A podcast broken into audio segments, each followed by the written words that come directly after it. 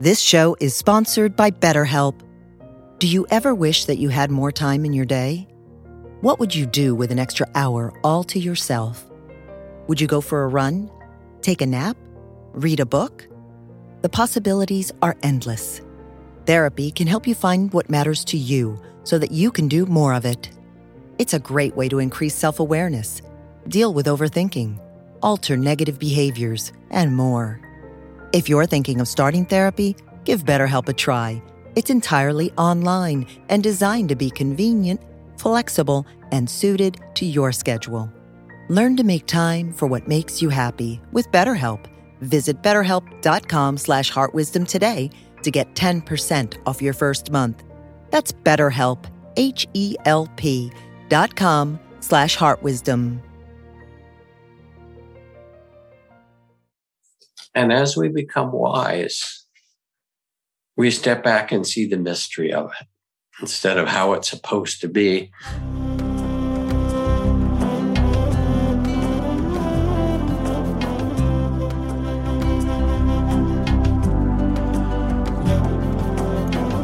Welcome to the Jack Kornfield Heart Wisdom Hour.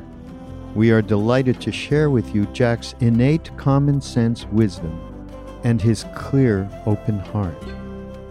If you are interested in supporting Jack's podcast, go to BeHereNowNetwork.com slash Jack.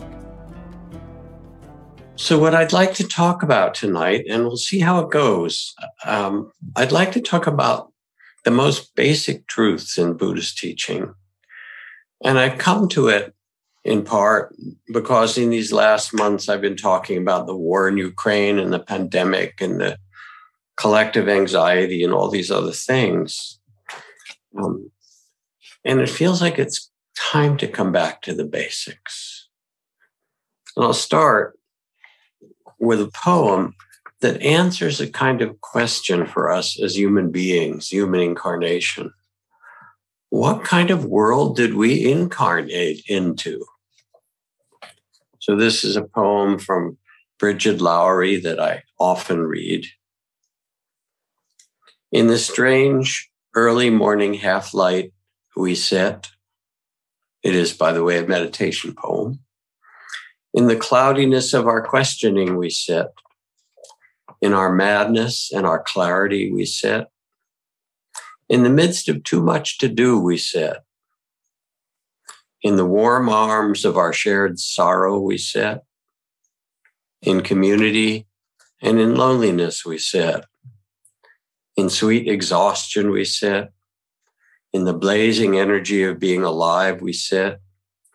Here with the singing of the coyotes and the crickets here with each electric bird song, here with the rippling of breezes and the great trees and the dry grasses, here with the cobwebs and the clouds and the teeming masses, and the dusty road upon us, us in the sound and the sound in us, us in the world and the world in us. So here we are with this human incarnation, given a human life. And of course, at this time, maybe in all times, but right now, there are things that are quite difficult, especially if you're here where I am in North America. There's the growing fire season. And then we look at the images in the news, and there's floods and refugees and climate change. And of course, the wars, Ukraine and Myanmar and Libya, and so many other places. So there's all those kind of difficult images and troubles of this human realm that we're born into. And then last night there was the eclipse, the blood red moon. Really kind of magic to watch the eclipse because you could see the shadow of our sphere moving across the face of the moon. And at least in North America, there's spring and blossoms. You know, it's the plowing season in some places. Uh, maybe that would be the beginning of the rainy season for others. And there is in California this year a renewed migration of monarch butterflies that not so many had been seen for a long time. So there's the troubles, and there's the springtime and the music of the spheres. And when I was first taught in the monasteries in Thailand and Burma and so forth, the key to the basic natures of life, basic nature of life, was repeated over and over again. Everything is anicca or impermanent. Look at it. Everything is dukkha, which means unsatisfactory. And everything is anatta, anicca, dukkha, and anatta. And anatta means emptiness, selflessness, and so forth. And we'll talk about all of them. And the reason that these were repeated over and over is they were saying, if you see these, you see with the eyes of wisdom.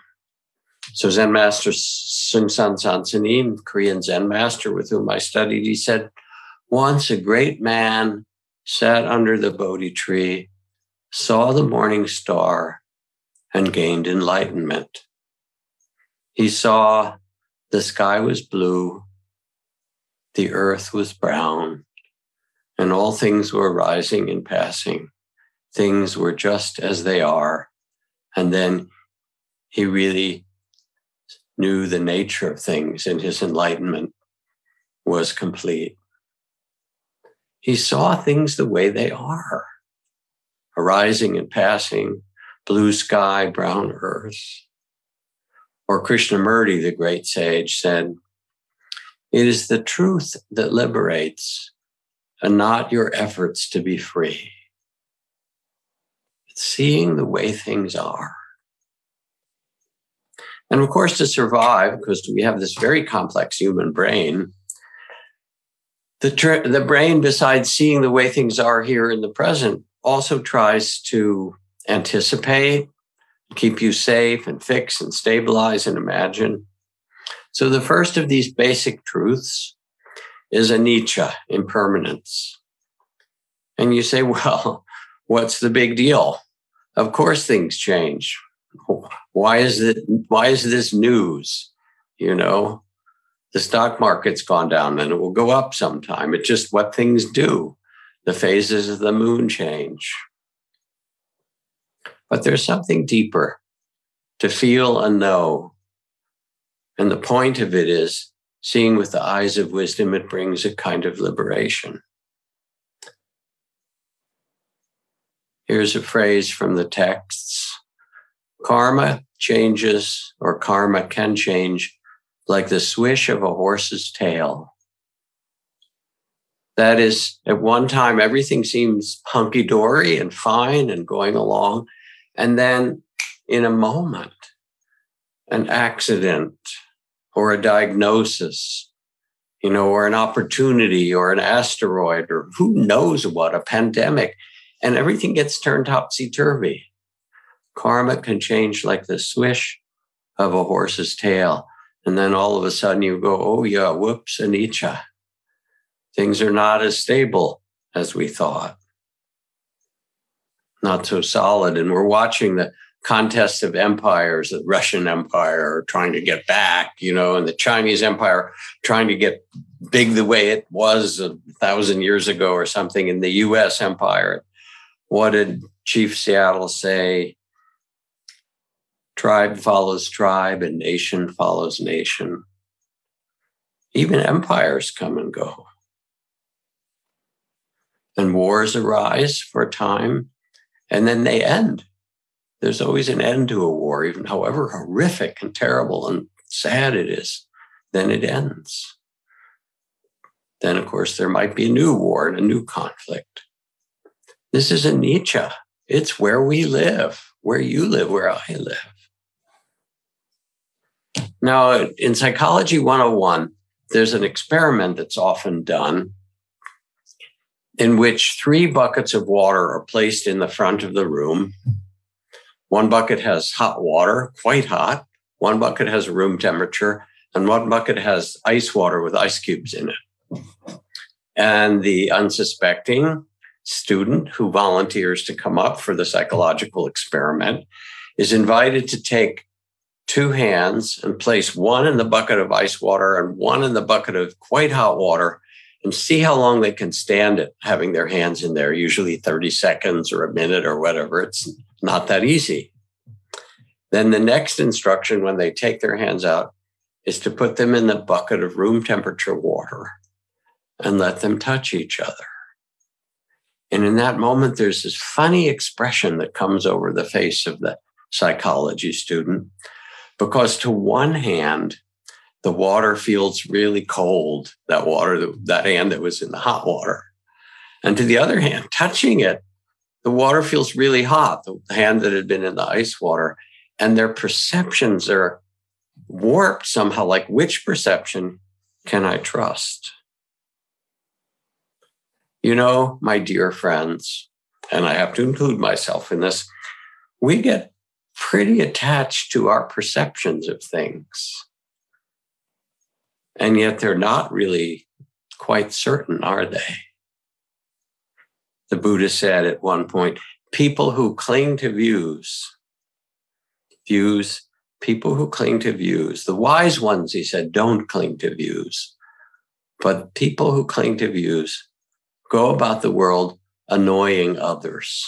It's sort of one of the passages that I think is a little bit of humor from the Buddha, or maybe he was just experiencing that. So, what changes our perceptions? You know, you're a libertarian or a Republican or a Democrat or a whatever, a certain portion of your life, and then it might change. Your views change. What else changes? It's said in the Buddhist text that who we are are the five skandhas, sometimes translated as the five aggregates, or the five rivers, is how I like to translate it. A river of physical experience and sensations of the body, a river of feelings, a river of perceptions and views, a river of, of, of, of perceptions and thoughts, a, a river of thoughts and images, and a river of consciousness. And they're always changing. You could see it when you sat in meditation Nothing stayed the same for a moment as you paid attention. Now, here's why anicca is important to understand. Because everything is changing, the more you cling and hold on, the more you suffer. Holding on is called rope burn. You try to hold on to things and they're changing whether it's the views or the world or the empires or your emotions. I remember this story of a, a couple, these two men who got married, and part of their celebration in their life was to take a road trip to Montreal to the biggest bonsai tree garden in North America. Amazing bonsais imported from Japan and China and grown there. And so they got in a car and they drove a long way up to, into Canada from where they lived in New England. And they got there. One of the guys had arranged the trip and was really happy because he loved bonsai. They both did. And they, and they got to this gates of this huge garden and it was padlock shut. And this was before the pandemic. Sorry, we're closed on whatever it is, Tuesday, Wednesday, and Thursday. We're open these days of the week. And his partner looked at him and said, Didn't you check on this? And got all upset and frustrated. We drove all the way here. And the guy who'd done the driving and brought them there just got quiet and said, mm, Let's see. Let's take a little walk here. Maybe we can figure something out. And what's he going to figure out? He's going to call somebody. Is there a way to get in? Can they open it? And he just started walking along the huge, this is a giant botanical garden, along the gate and along the front wall, high wall. You could see the beautiful fruit trees and amazing trees inside. He walked and walked, just trying to get quiet, figure out, well, what should we do next? And went around the corner at the end of that long front part of the garden and started to walk further. And all of a sudden, To his and their surprise, the wall stopped. It was a facade on the roadside of the garden. But as they walked along the side, there was no wall. And they could walk right in, which they did, whatever day it was, closed or not. And one of them smiled and the other sort of apologized. You know how it is being a couple.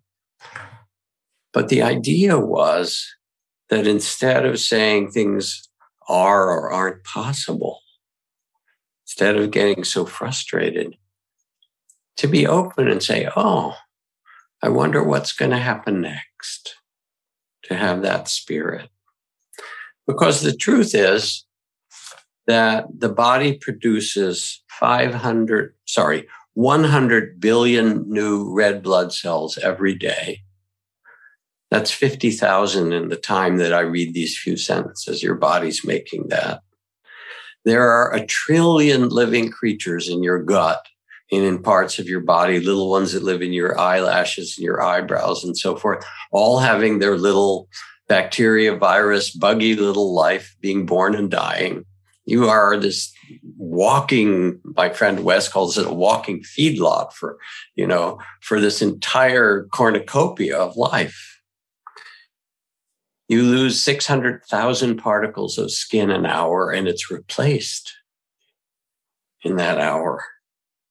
You get a new stomach lining regrown every five days, and all the major parts of your liver are recreated every six weeks. Your eyebrows take four months. But who you are is this river of change that's constantly changing and opening and evolving.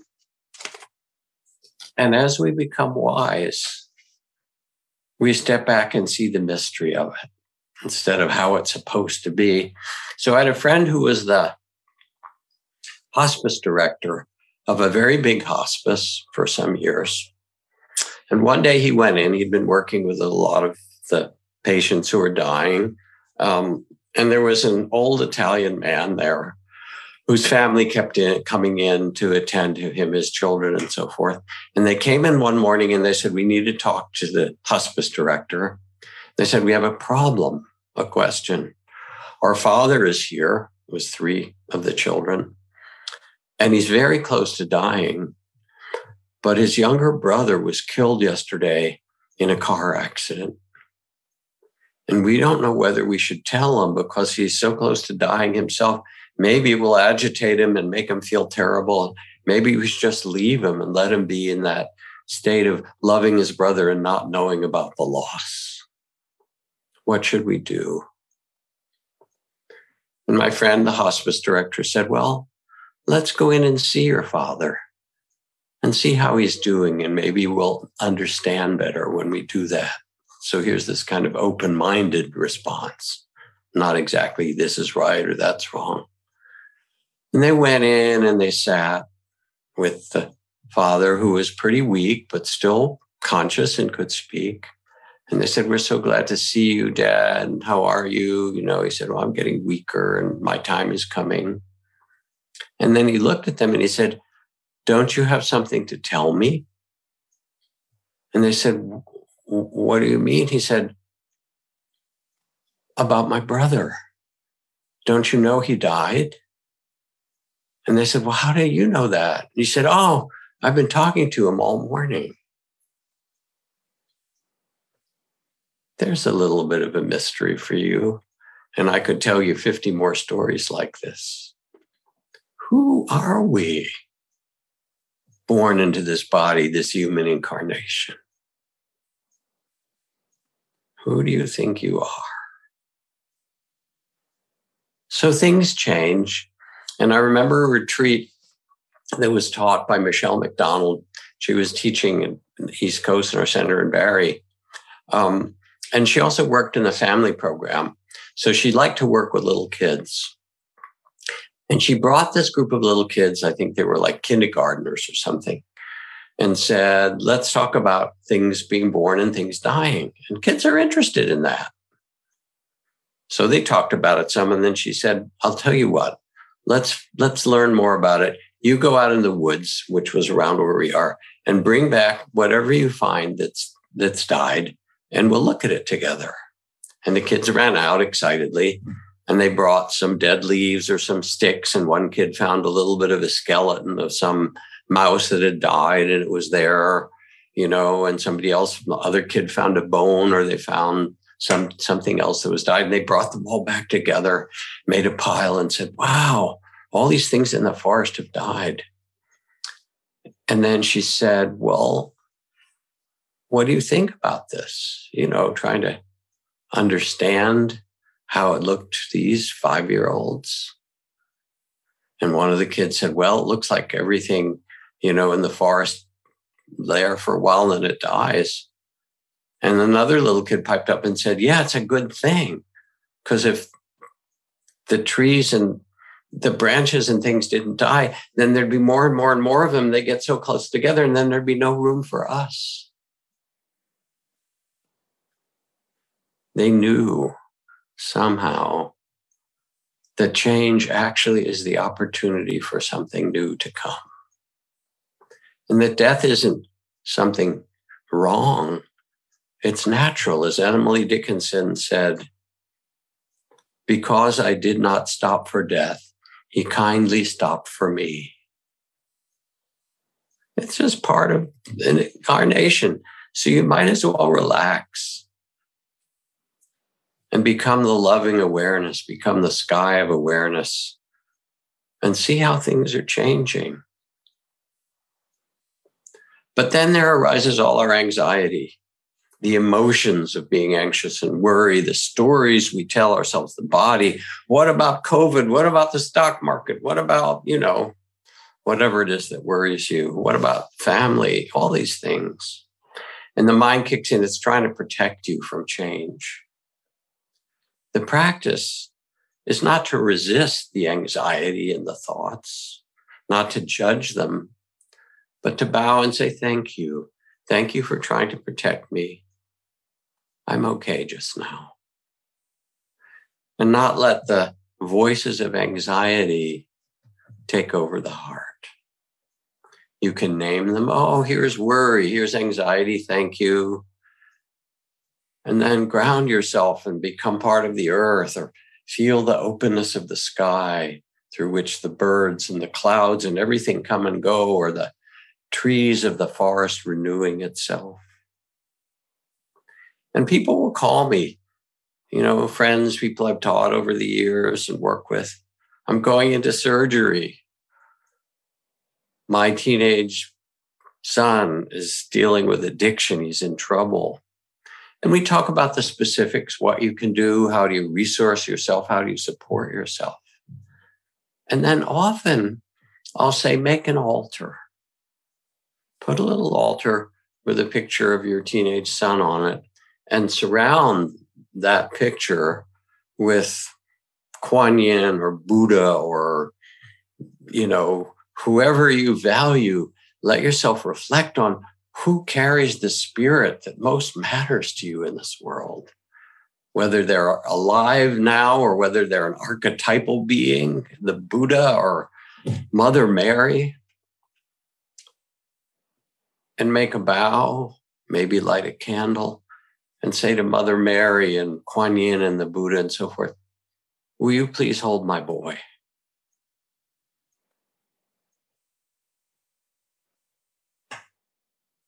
Will you hold him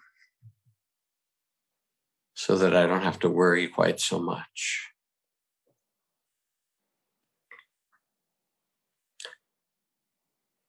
I am traveling at great speed toward a star in the Milky Way. My heart's a little fast. Otherwise, everything's okay. The voice of a poet. With anicca, we step back and say, the galaxy is turning, things change. And we learn the trusting heart. The practice of sitting in meditation is to learn the trusting heart. O nobly born, it says, remember your true nature. Become the loving awareness, the shift of identity. from that small, worried person to the Buddha that you are. And I see it in my cohort. You know, I'm about to turn 77.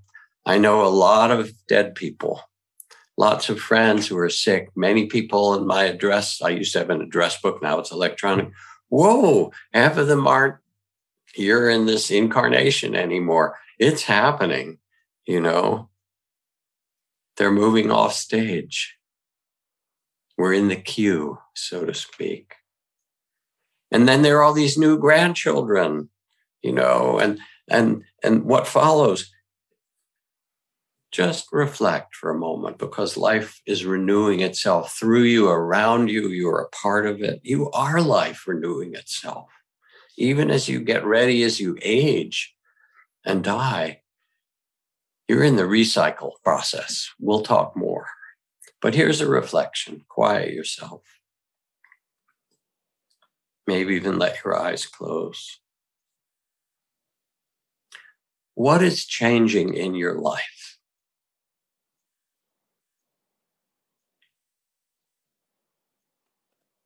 What are the big things that are changing?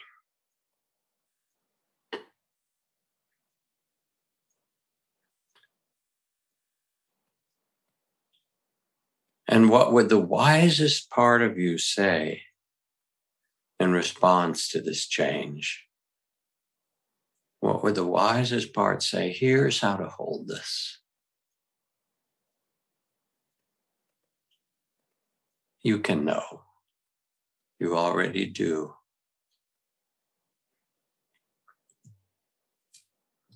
It makes us come more alive, more trusting this impermanence. I think of my old friend and colleague, Stephen Levine, we taught retreats together and taught and practiced together. And I remember he would ask people, he'd say, if you only had a short time to live, he was teaching death and dying retreats. He would say, if you only had a short time to live, who would you call?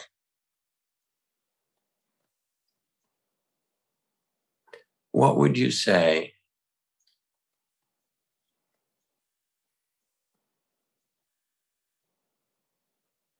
And why are you waiting?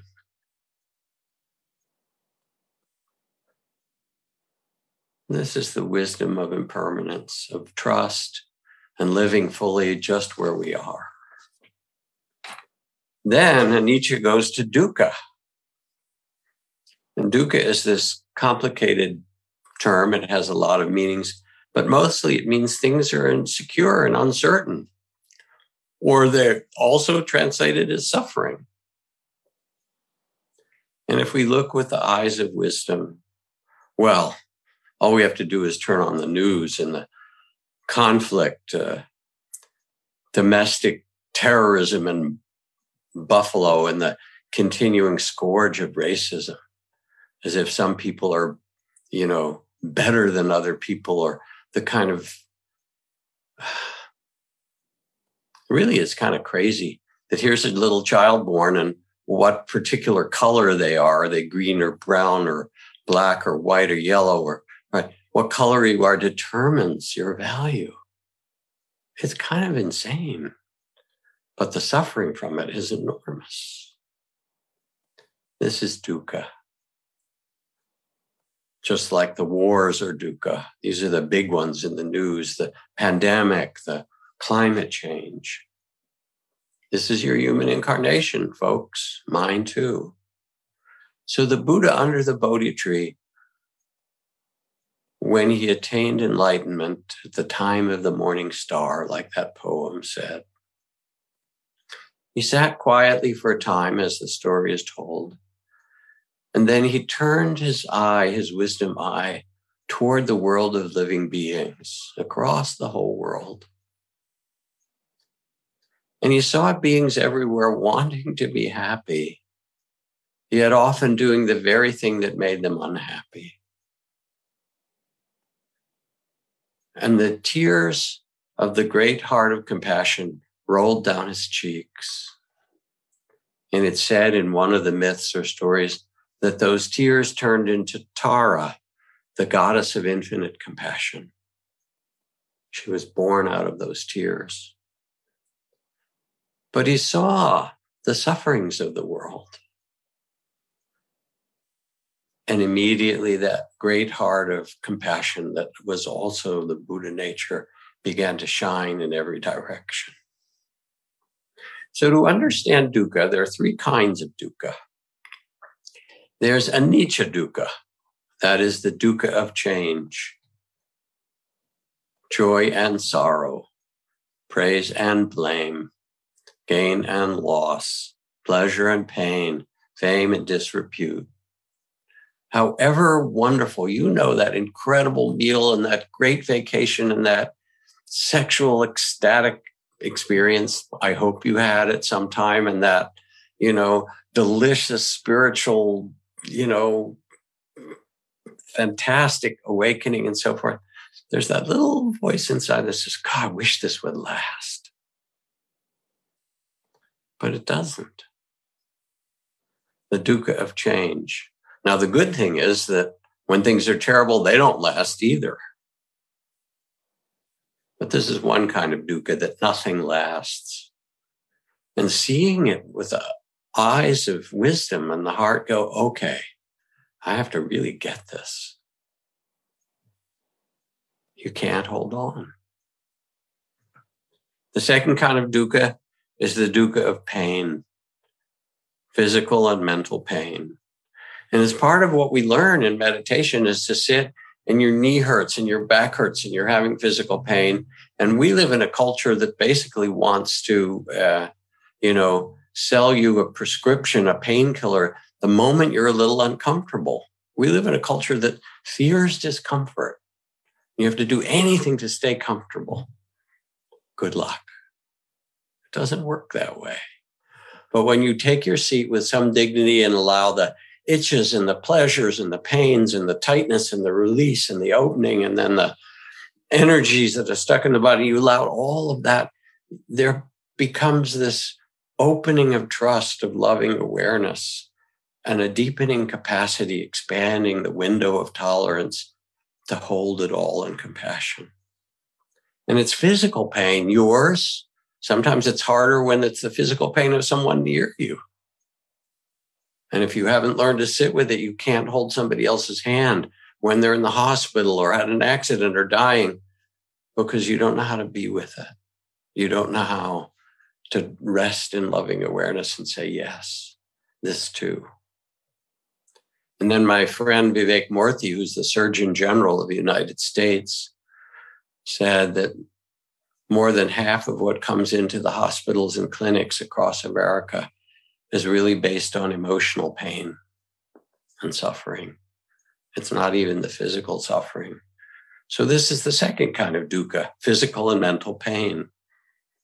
You all know it because it's part of incarnation. We have it. And then the third kind, which is called sankhara dukkha. Sankhara means all the different, uh, all the things that make up or arise and make up the, the whole world, the form of the world of duality. Sankhara dukkha is just the nature of things. That to have a globe and a, a, a world and a moon and a solar system and galaxies and so forth, there's light and dark. There's birth and death. there is unbearable beauty, amazing beauty, and an ocean of tears.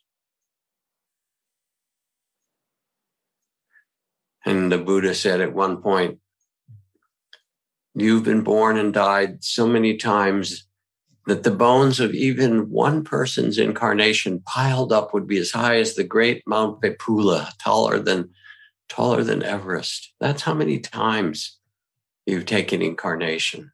Now, it may or may not be true, but what it was pointing to is that built into this human life is this birth and death, and born and dying, and born and dying each day, each moment. It's what we are. And then the text goes on Did you never see a man or a woman, aged, bent down, with blotched limbs, walking with a cane, or sick and lying in bed? Did you never see a corpse after their life energy is passed from the body? And did the thought never happen to come to you? Oh, this will happen to me too. But we live in a culture that says get more money, more power, more things, consume, do, travel, get these things, all which are fine. I like some of them too. But the message is if you do it right, there won't be dukkha. I'm sorry. I am really sorry. It's not how it works. And I know people who have very little who are insanely joyful and happy. And people who literally have billions of dollars in anything you could buy and really struggle with sorrow and unhappiness.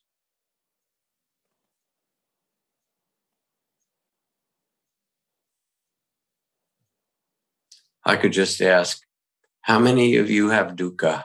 Raise your hand, but you don't have to bother because we know. But just as impermanence gives birth to trust, when you really see it deeply and you realize, oh, just as things like the kids saw in that forest are dying, it makes room for something new to be born. You begin to trust the process of turning, even as you sit and the emotions come and you make space and there's sadness and fear and you allow it and it rises in a big way. And then if you stay with it, it passes. And there you are, still the loving witness of it all. So just as anicca, impermanence gives, is the doorway to trust. Dukkha gives birth to compassion. They come together, they make a courageous heart Thich Nhat Hanh was asked not so long ago about climate change before he died. And he was asked this from a student Should I sit and meditate and go on retreat and somehow purify my heart? Will that help? Will that make the difference? Is that what I should do? I'm worried about climate change. Or should I go out on the barricades? Should I protest? Should I get politically involved? What should I do? And Thich Nhat Hanh got quiet and looked back and said, just listen until you can hear the sounds of the earth crying. He didn't tell the student what to do. He just said, let yourself open and hear and feel and listen and sense the truth your grief becomes a doorway. As Rilke says, if the drink is bitter, then turn yourself into wine. So you sit and you quiet the mind and open the heart and you listen till you can hear the sounds of the earth crying. You know, there's a story of a old rabbi a Hasidic rabbi who used to talk about the practice of prayer and meditation. And he always used a strange phrase. He would say, when you meditate, when you pray, when you offer these prayers, you know, recite them, feel them, and place them on your heart. And one day a student said, Rabbi, Rabbi, why do you always use that strange phrase, place them on your heart? Shouldn't we putting, put them in our heart? And the rabbi got quiet and he said, It's not us who can put them in the heart. Maybe he said it's God that puts them in the heart or the divine or something deeper than our own will. He said, Our practice is to recite them and place them on the heart so that someday when the heart breaks, they will fall in. And this is how grief and dukkha becomes the doorway to compassion. a poem for you called Everyday Grace by Stella Nesanovich. It can happen like that, meeting at the auto repair, buying tires amidst the smell of rubber, the grating sound of jackhammers and drills. Anywhere we share stories, grace flows between us. The tire center waiting room becomes a healing place as one speaks of her husband's heart valve replacement, bed sores from complications. A man speaks of multiple surgeries, notes his false appearance as strong and healthy. I share my sister's death from breast cancer, her youngest only seven. A woman rises, gives her name, Mrs. Henry, then takes my hand. Suddenly, an ordinary day becomes holy ground.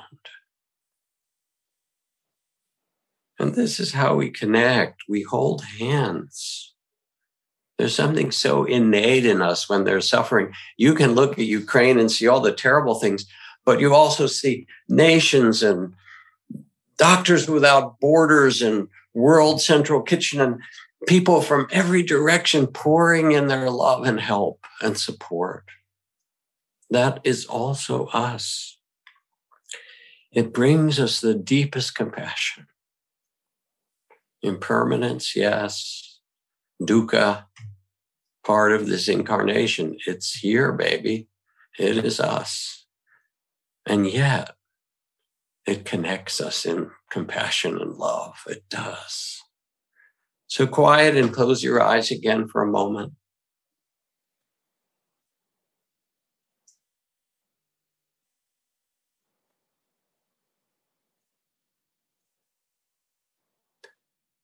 What is calling to you? What suffering, what loss, what difficulty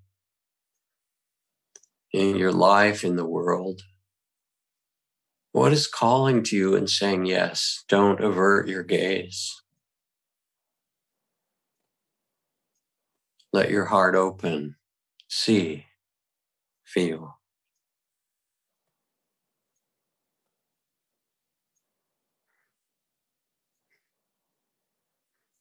And then what courage is asked of you? You can know.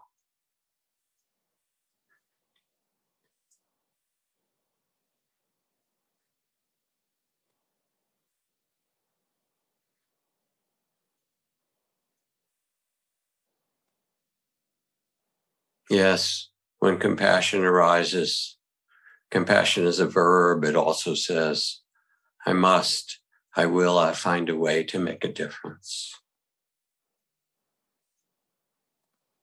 Now, Thich Nhat Hanh from the Mahayana tradition of Vietnam teaches these three characteristics. He calls them the three seals. And instead of teaching dukkha, he teaches nirvana because knowing dukkha is the gateway to nirvana, to freedom or peace. As Zen Master Suzuki Roshi, who founded San Francisco Zen Center, said, when you realize the fact that everything changes, so now we're going back to a anicca and loss and dukkha, when you realize the fact that everything changes and find your composure in it, there you find yourself in nirvana. Nirvana isn't someplace else.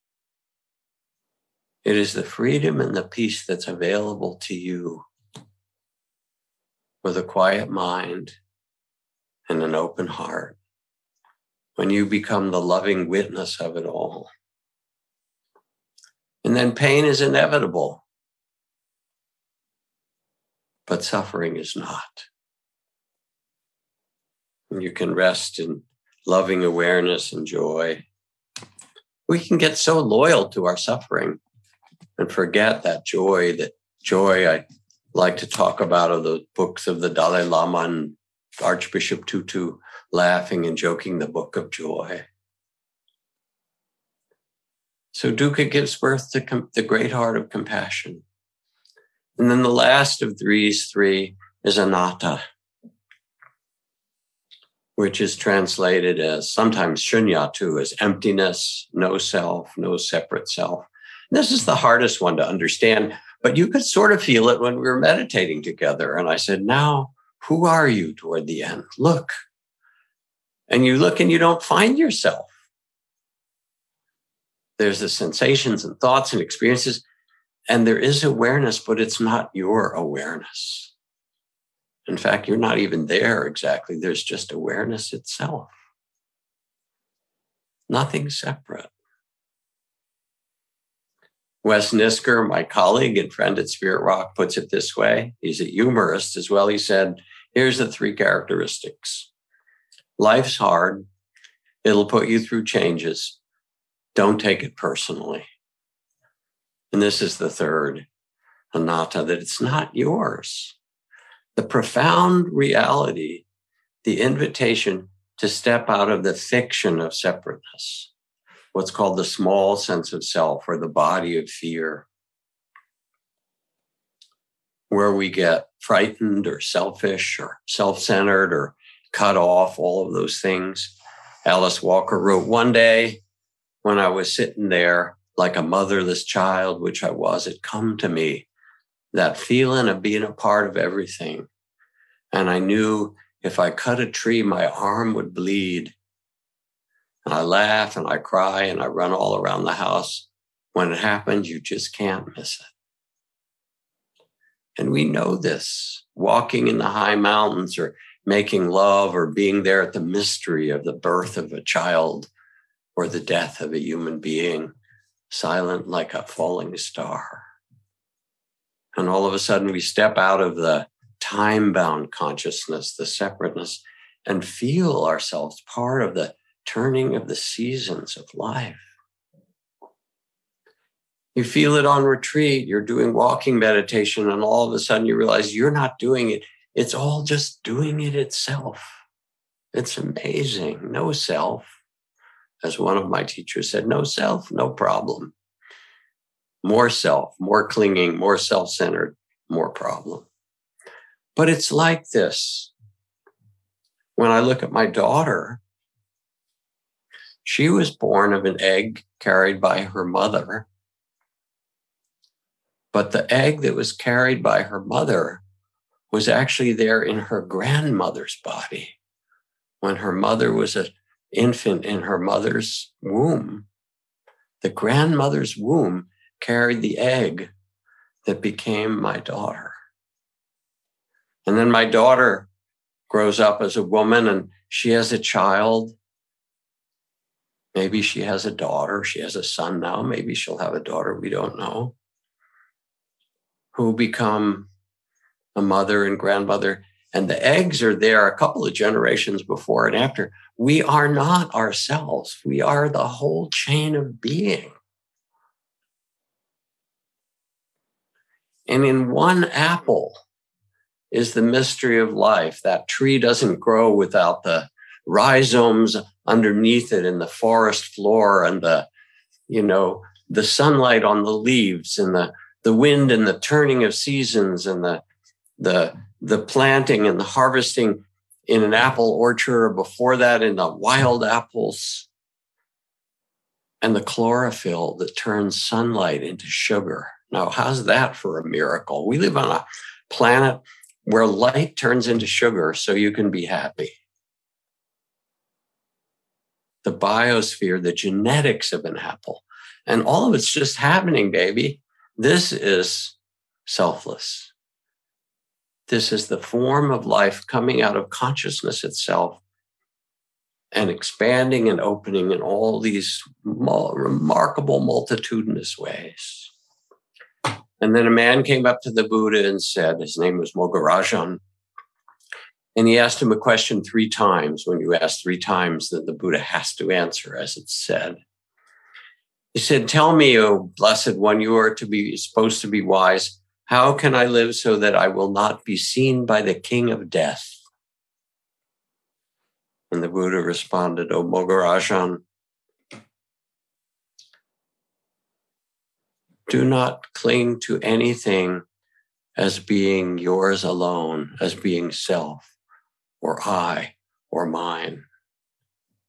And if you do not cling to anything as self, you will not be seen by the King of Death. So, this is the invitation Thich Nhat Hanh talked about the seal of nirvana of freedom, the timeless freedom that is who you really are when you don't cling to your body, your feelings, your relationships, the things around you.